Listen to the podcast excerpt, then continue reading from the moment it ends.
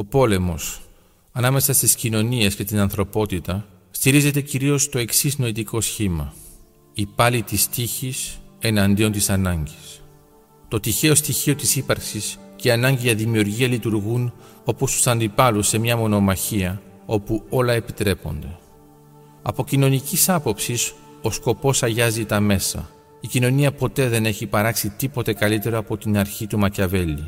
Όσον αφορά στην ανθρωπότητα, που είναι αναγκαστικά ταγμένη στην αξιολογία έτσι ώστε να μπορέσει να εξελιχθεί, είναι διατεθειμένη να υποστεί όλες τις θυσίες για να διασχίσει τον χρόνο. Η πρώτη αγωνίζεται εναντίον του χρόνου διότι επιδιώκει την αθανασία. Η δεύτερη ενεργεί με τον χρόνο διότι γνωρίζει τον εφήμερο χαρακτήρα του. Το παράδοξο έγκυται στη δύναμη του αδυνάτου που παρά την υπεροχή του ισχυρού κατορθώνει να διασχίσει τους αιώνες σημαδεύοντάς τους με την υπογραφή του. Η κοινωνία, επηρεασμένη από το φαινόμενο της μόδας, δεν μπορεί να αντιληφθεί το φαινόμενο των άκρων και δεν κατορθώνει να δημιουργήσει διαμπερείς χρονικές δομές. Είναι εγκλεισμένη μέσα σε έναν τεχνητό πύργο, ο οποίος από ανθρώπινης πλευράς δεν είναι παρά μία τεράστια αίθουσα βασανιστήριων επιχειρεί να διεξαγάγει την δίκη της ανθρωπότητας, αλλά δεν φτάνει στο πέρας του πύργου.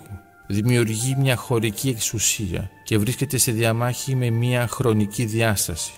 Ανίκανη να διαχειριστεί τον χρόνο, η κοινωνία βασίζεται στον χώρο για να θεμελιώσει την υπεροχή της. Ελέγχοντας κατά τρόπο αποκλειστικό τον εδαφικό χώρο, πιστεύει ότι επιβάλλεται στο πολιτιστικό χώρο. Βέβαια, αντιμετωπίζει δυσκολίες με ορισμένες κουλτούρες, οι οποίες φαίνεται να αντιστέκονται περισσότερο από κάποιες άλλες έναντι των επιθέσεών της. Έτσι, μερικές φορές αποφασίζει να διαπράξει γενοκτονία σε μια προσπάθεια να βάλει τα πράγματα στη θέση τους.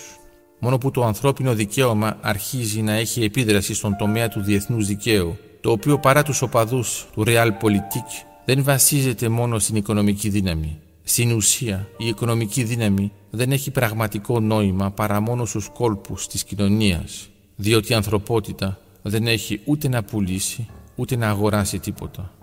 Έτσι, υπάρχει στο εξής η δυνατότητα να καταδικαστούν οι γενοκτονίες, αυτά τα εγκλήματα εναντίον της ανθρωπότητας. Οι δήμοι κάθε κοινωνίας δεν μπορεί πλέον να παραμένουν ατιμόρυτοι, διότι η ανθρωπότητα αντίθετα με την κοινωνία δεν ξεχνά. Μπορεί να πληγώνεται, ενώ η κοινωνία παραμένει αλόβητη. Αλλά η ανθρωπότητα χρησιμοποιεί τις πληγές της για να γράψει την ιστορία της. Η ιστορία της ανθρωπότητας είναι βέβαια ανώφελη για την κοινωνία που ζει μόνο μέσα στο παρόν. Αλλά είναι ακριβώς για αυτόν τον λόγο που είναι υπέροχη. Διότι με έναν ιδιαίτερο τρόπο είναι ακόμα ωραιότερη όταν είναι ανώφελη. Μέσα στο πλαίσιο αυτού του πολέμου, ανάμεσα στις κοινωνίες και την ανθρωπότητα, το ωφέλιμο μάχεται εναντίον του ανώφελου ο χώρος παλεύει εναντίον του χρόνου, οι πραγματικότητες εναντίον των οραμάτων. Και αυτό μας βοηθά να αντιληφθούμε πόσο μόνη είναι η ανθρωπότητα. Μόνο που αυτή η μοναξιά είναι επίσης το χαρακτηριστικό της σπανιότητάς της, αν όχι της μοναδικότητάς της.